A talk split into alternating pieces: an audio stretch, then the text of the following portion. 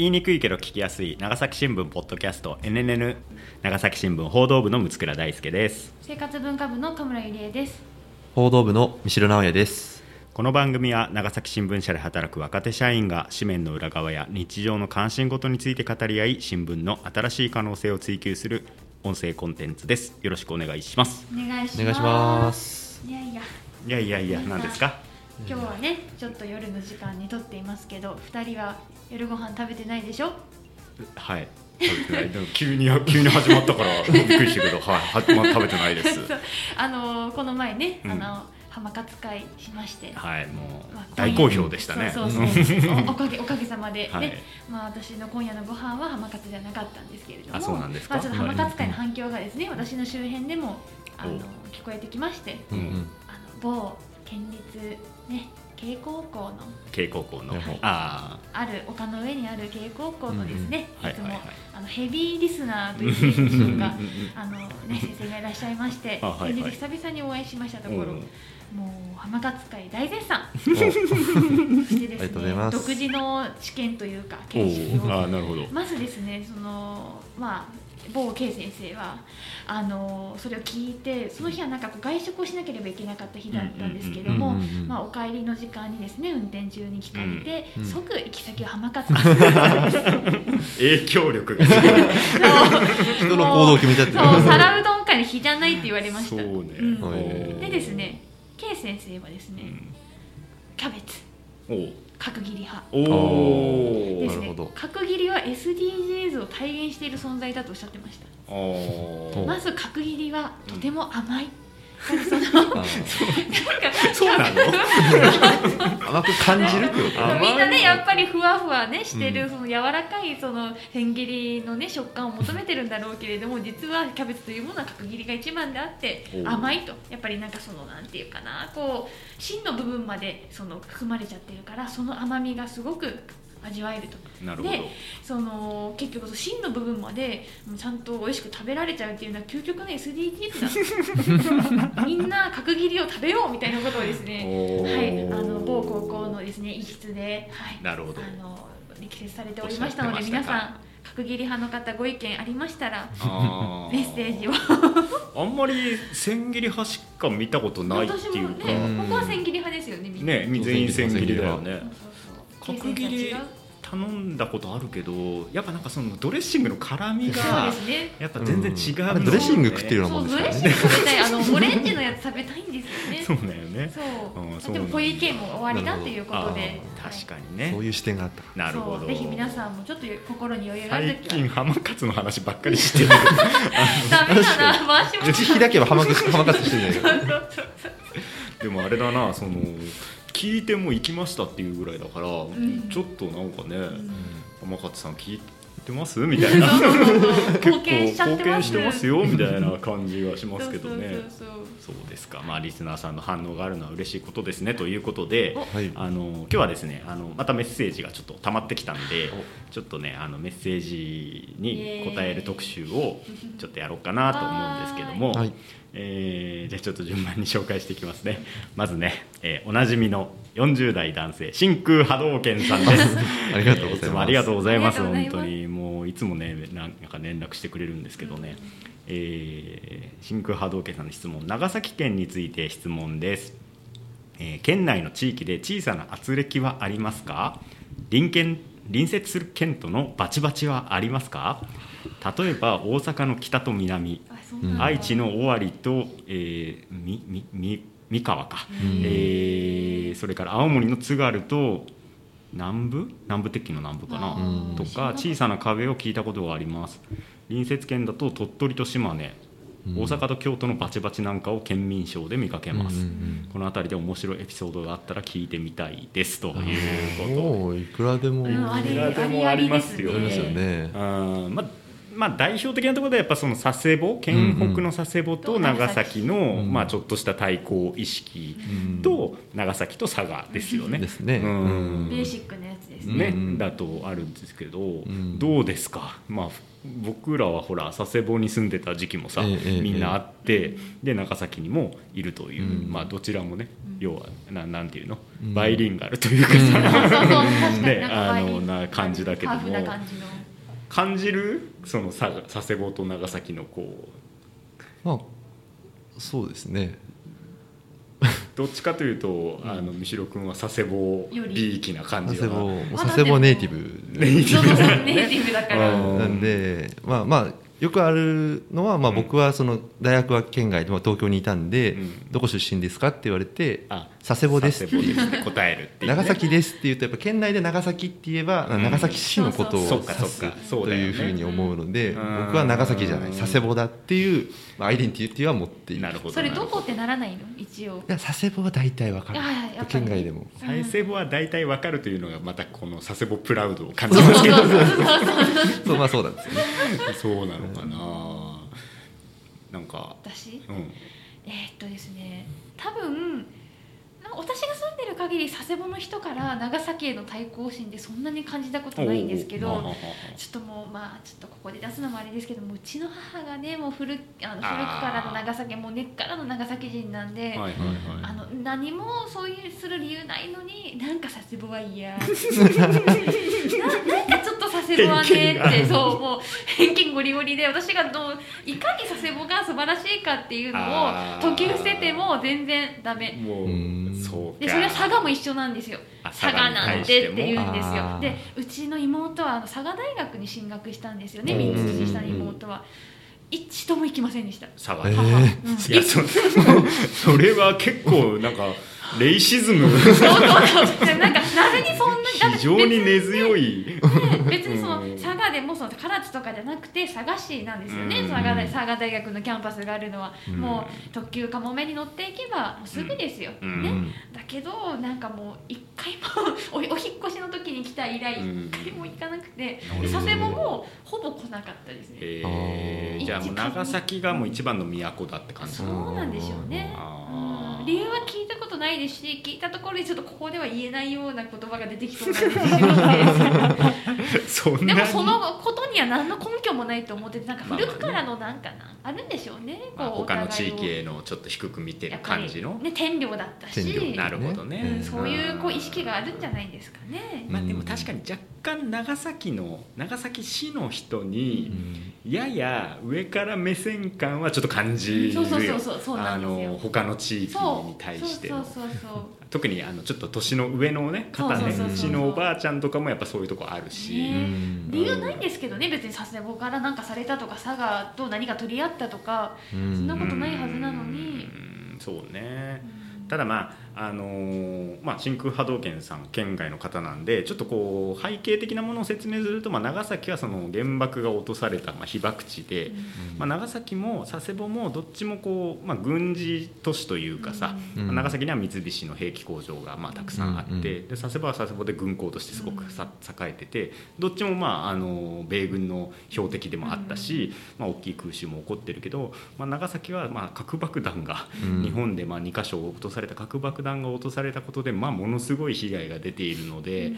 まあ、そこに対してのまあアイデンティティというかさ、うん。まあ、しっかり核兵器反核を訴えていこう、うん。戦争を反対していこうっていうような、まあ、メンタルがやっぱちょっとあるなっていう感じはするわけ。うんでそれに対して佐世保は、まあ、今も米軍基地があって、うんまあ、そういうこうなんだろう日本の安全保障の意味でも、まあ、非常に大きな役割を果たしている場所で、まあ、そこの米軍の人たちとまあ共存してるという意識も、まあ、佐世保でもあるし、うんまあね細々とした事件もあったりいろんなこうなんか佐世保の人にはねいろんな感情はあると思うんだけれども、基本的にはその。共存意識っていうのが結構強いというかさ、うん。その米軍の,、まあ、あの方のなんかその需要というか、あの産業というものにこう暮らしとか経済が結びついてる部分もあるので、だからそこの部分で、まあ、長崎市は、まあ、いつもね反核だ平和だとあなたたち言っておりますがうちの佐世保はもっときつい前線のところを覆ってるのは佐世保じゃないんですか？みたいなこともなんとなくあると思うし、まあ、長崎は長崎でそういう佐世保のそういう側面を見過ごしてないかって思う時もあるよね、だからまあそこら辺の背景の違いっていうのはなんとなく感じたりもするしあとやっぱその今度ねあの開業する新幹線に関してももともと佐世保にあの来る予定もあったんだけれども、まあ、いろんな経済的な事情とか地理的な事情もあって、まあ、外されてしまって、まあ、それでまあ佐世保はまた置いてけぼりかという感じのところもあるので。まあ、基本的にその長崎県もその県都の長崎市に対してはまあ非常に大きなまあお金をかけたり経済政策もねあの政策も厚めにしてるけど佐世保はそれに関してちょっとあのややこう薄いんじゃないのかっていう意識を持ってる人は結構いるのかもしれないなというふうには思いますけどね。うん。うん。そんなところかな？そうですね。だからあとすごいローカルな話をすれば、うん。私の母親は大村出身なんですけど、うんうん隣の諫早との、うん。あのライバル関係っていうのはあるんですよ。あ諫早市と大村市っていいう、大村綱引きあるね。そこはあってですねうん。津下峠っていうこう、まあ、一つのまあ峠それこそ峠があって、うん。そこを境に大村と諫早で分かれてるんだけどあ なんかこう津下峠を越えるとなんかあの諫早に行くからねみたいな なんかなんかなんか昔なんかそんなことを言ってたよね。ーこう国境があるわけねすそこのね。で諫早高校に対母親は大村高校なんですけど、うん。諫早高校に対するやっぱライバル意識みたないるほなすごいど。なんか言ってたような気がしますね。ままあ早大村ねどっちが上かっつうのは。ねちょっとこう競り合ってるっていうか感じはあるよね。うん。うん。そんなこと言うとその私が住んでいた川棚す川棚 東園木とかも、まあ、同じように山があるんですよね、うん。あの虚空像っていうね、うん。大きい山があるんですけれどもあの川棚の人があのなんかのまちづくりワークショップみたいなので、東園木に行って東園木の名物といえば何ですかみたいな話をして虚空像って言われた時に虚空像は川棚やろみたいな。どっちもねどっちもまたがってる山なのにそんな山にそんなないでしょそんな。いや富士山もそうじゃない。ですかそう富士山。山梨のもんなのか静岡のもんなのかみたいな。にね。うん。そういうのはやっぱありますよね。ね。うん。あとはやっぱり佐賀県はどうどうかな。どうなのかな。そうですね。うん。まあ、それこそ佐世保からするとうん。佐賀ってすごい近い。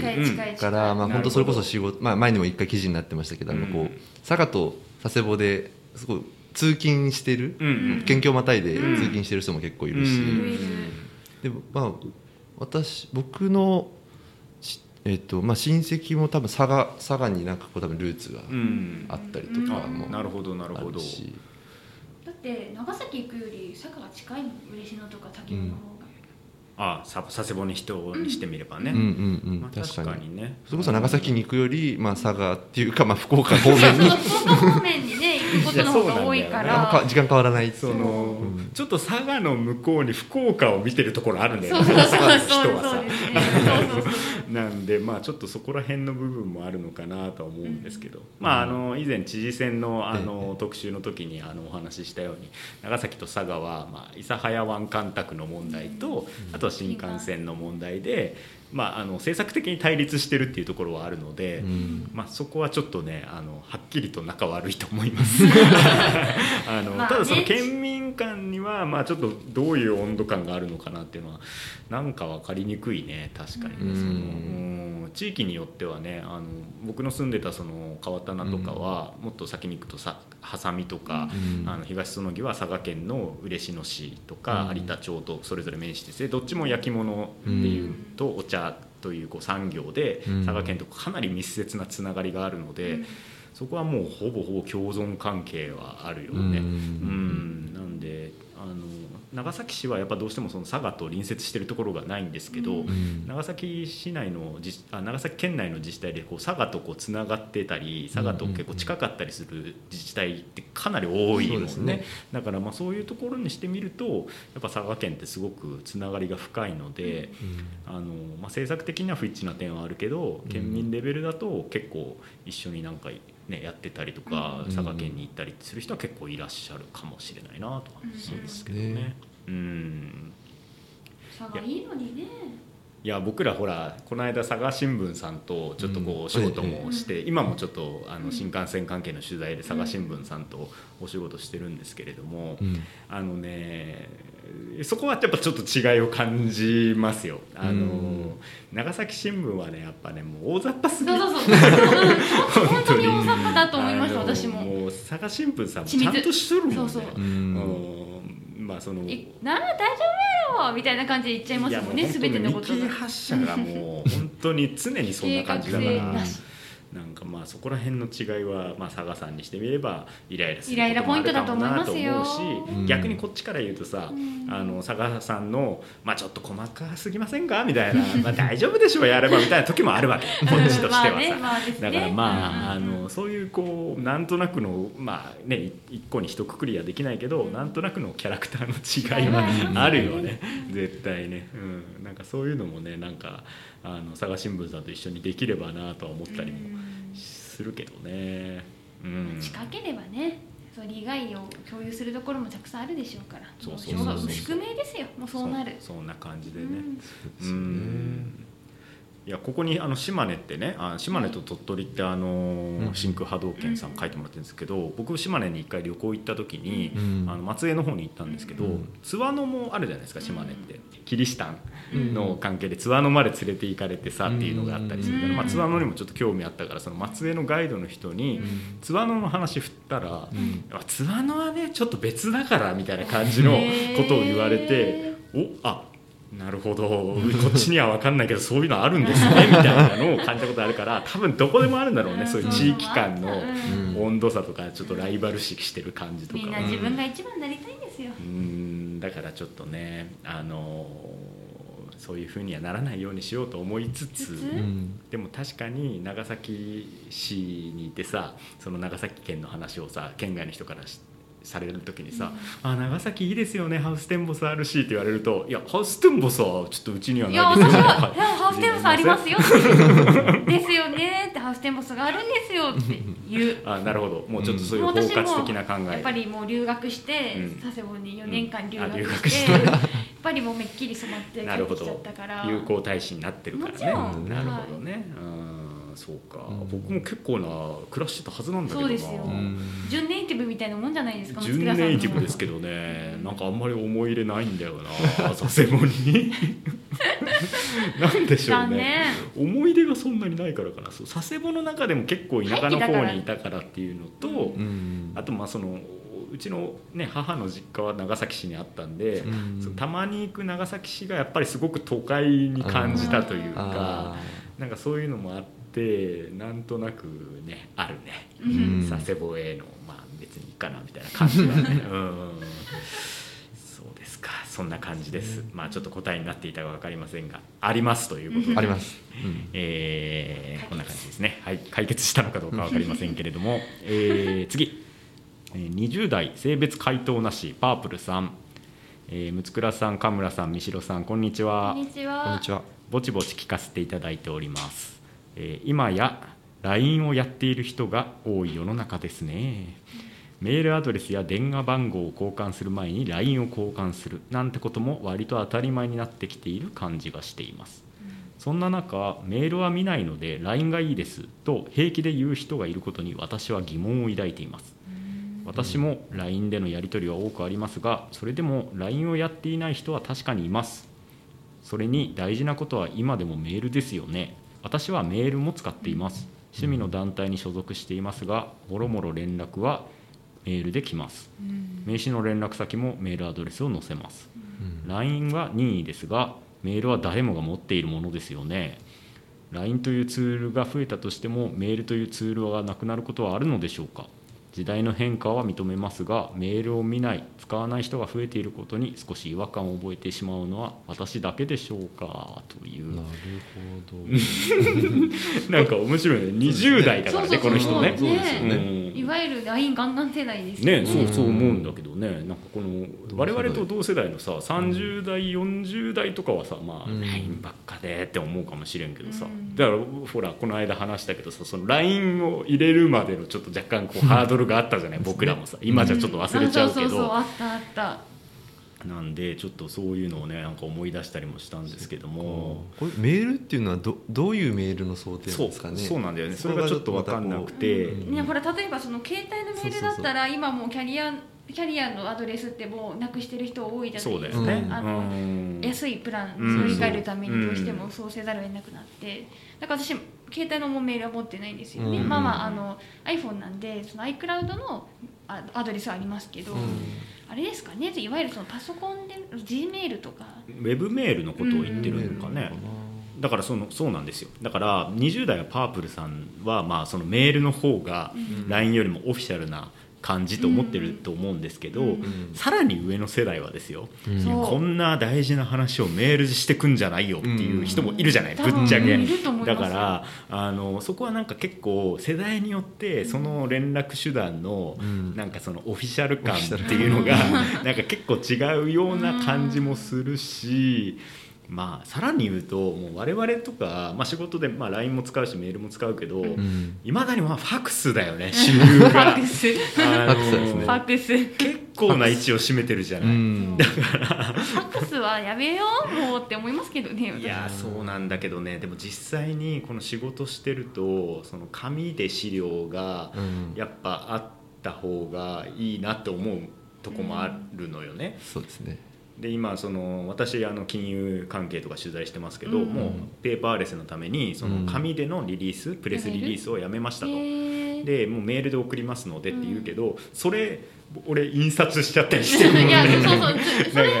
だからまああのそのあたりのなんかこういまだにちょっとこう紙文化なところがうちの仕事は特にあるなとは思いますけどね。ううんんなんかメールしてもさ見見ないからちゃんとわざわざファックスするような世代の人もいるじゃない？うんそうですよね。電話かける人とかいますよね、うん。こうメール送りましたって結構観光庁の人とかからはメール送ったのでご確認くださいとお伝えくださいとか結構かかってくるので、うん。そうなのでちょっとねあのパープルさんはよりもさらに上の世代の人はうん。またちょっと違った考えをメールとかに持ってたりするんじゃないのかなって思ったりもしたけどね。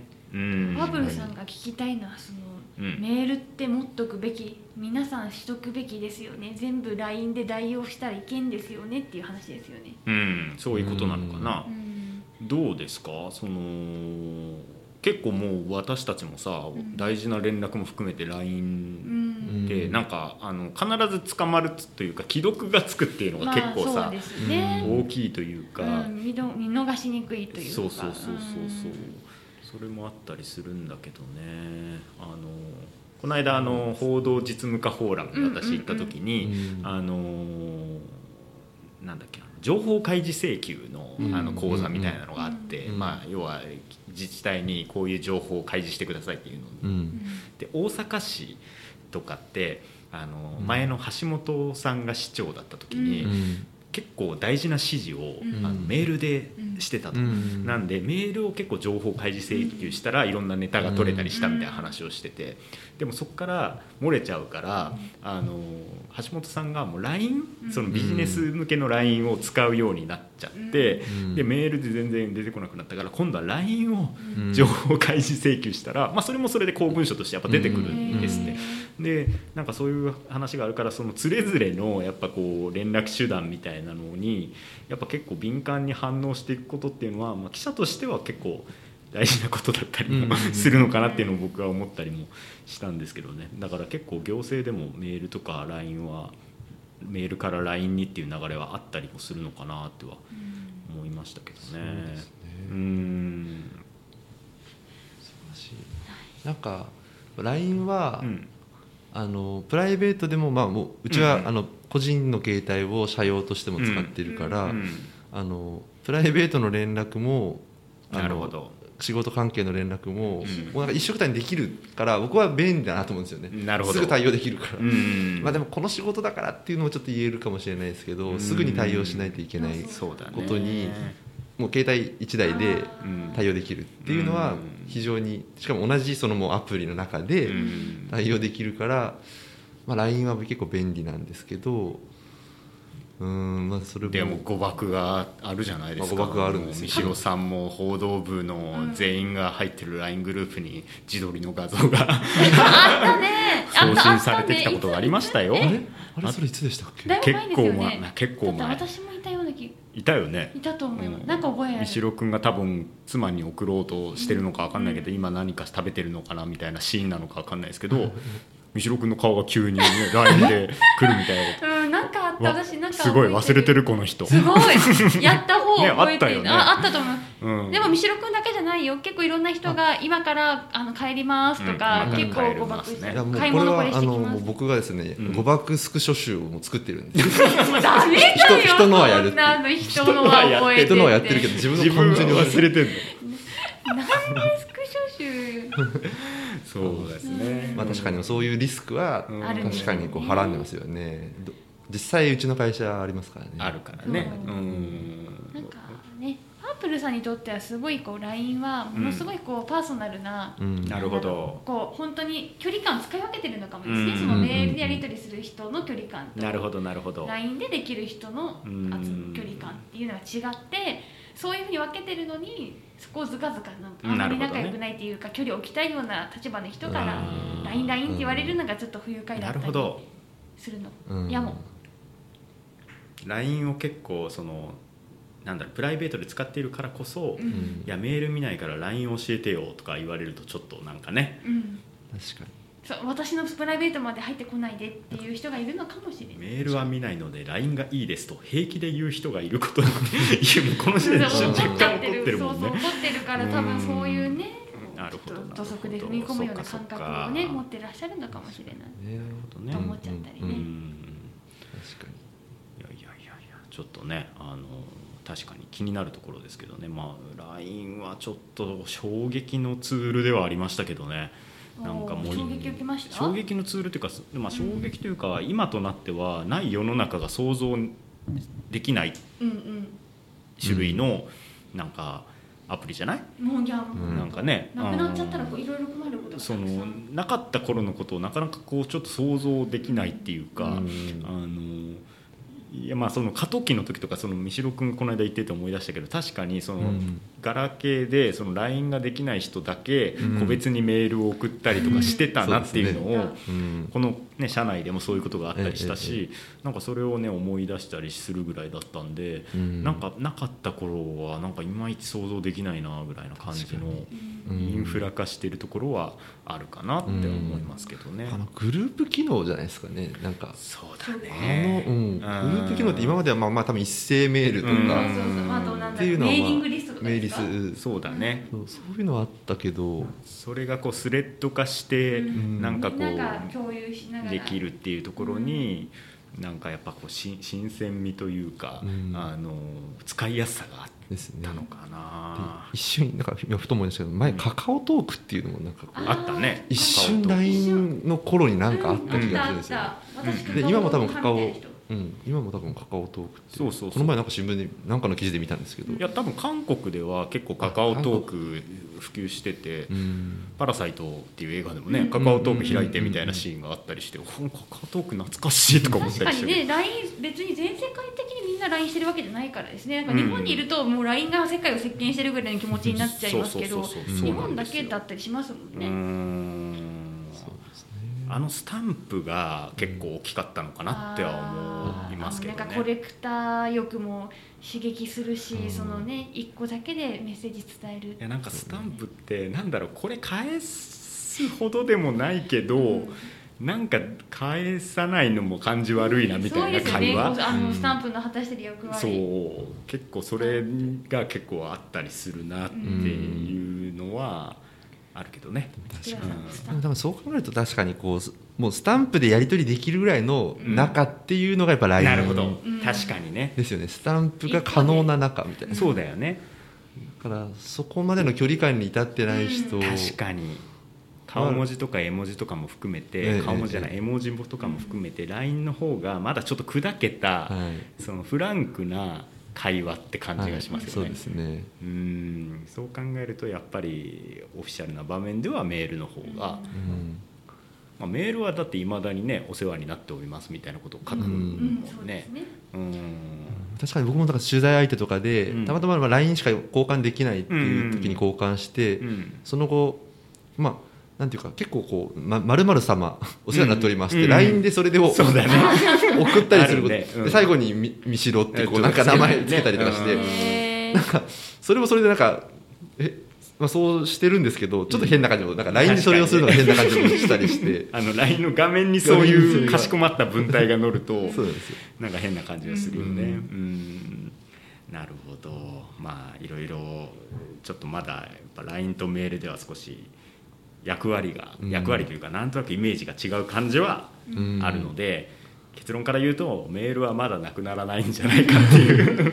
だってファックスがまだなくなってませんから。そうあそう考えるとまだまだメールもあるし、このメールの方がオフィシャルな感じがするっていうのは確かにご指摘の通りという感じがするので、やっぱこう LINE でも出てくるよね。もう LINE しか連絡手段してないみたいな世代がね、うん。多分ね、うん。電話もできちゃいますからね。そう。そう。若い世代とかの人ってやっぱ LINE 電話をもうかけてきたりしあますよね。そうそうそう。ね。今うちの妹とかもそうです。そうちゃんと携帯の番号あるのに、うん全部でわた。私もちゃんとこうこっちからかけるのに LINE 電話でかけてくるのあなんとなくでも LINE 電波の方がで電波悪いんじゃないかなとかでまだ思っちゃうんですよ。そう思っちゃうんですけど。そうだよね。なんか普通の電話が安定してるかなみたいな。なんとなくそねんな遜色ない気が最近します思っし。ちゃうけどねでもなんだろう海外とかだとさ、はい。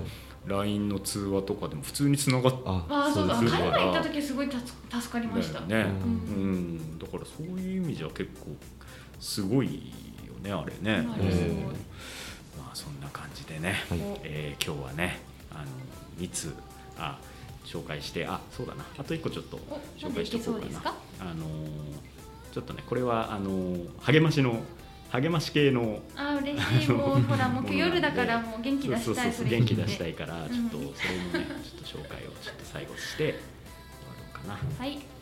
50代男性ニッシーさんにニッシーさん。ねさん。はい。えー東京のリスナーです、えーボリューム81の、えーリクエスト特集神回でしたね。まあメッセージ特集ね。これと同じようなね、うんえー特にウクライナ情勢のお三方へのコメント。あ確かにそのウクライナのねね。あれがこう、うん。こううん辛いですみたいなね、あって勝手に我が家を得たりと思いました、まあ、人種差別的な報道への言及。イラク戦争との対比、えー911の時の原体験。どれも心から共感しました。さすが被爆地長崎でジャーナリズム活動をされている方々だなと思いました。お三方の視座は深くて鋭いです。ですって。でまあいろんな、ねね。ことを書いてもらってるんですけども、えーまあ、どんな茨の道でも粘り強く悩み続け模索し続ける人を増やしていくしかありません。ペンは剣より強しです。若いお三方の発信は決して無力ではありません。長崎からの聡明な言説は現代日本に大きな希望ですこれからも明るく賢いトークを楽しみにしています。お体を大切にということでこれはですね政教新聞の、えー報道部学芸部報道局学芸部の西村さんという、まあ、記者さん、まあ、同業の方からですねうんこういう連絡が来ていますありがとうございます。この方はですね後でですねあの手紙も私宛てに送ってくれてですね、温かい、あの 非常にあの熱心にあの書いていただいて、まあ、ありがたいことですとありがとうございうことでいます。まあ、平和報道ねあの、まあ、政教新聞さんもねあの、結構力入れてやられてるので、うん。まあ、頑張っていきましょうということで、えーはい。また今後ともよろしくお願いしますと。お願いしますいうことで今日はちょっとこの辺りにしときましょうかじゃあ神村さん三代さんお願いします。はい、この番組 NNN は毎週金曜日午後6時に配信しています。Apple Podcast、Spotify、Google Podcast など各種配信サービスでお楽しみいただけます。番組へのご意見ご感想メンバーへの質問などは概要欄にあるアンケートフォームからお寄せください公式ツイッターもあるのでぜひフォローしてください長崎新聞ポッドキャスト NNN お送りしてきたのは長崎新聞報道部の六倉大輔と生活文化部の神村ゆりえと、さ報道部の三代直哉でした。それではまた来週。さよなら。さよなら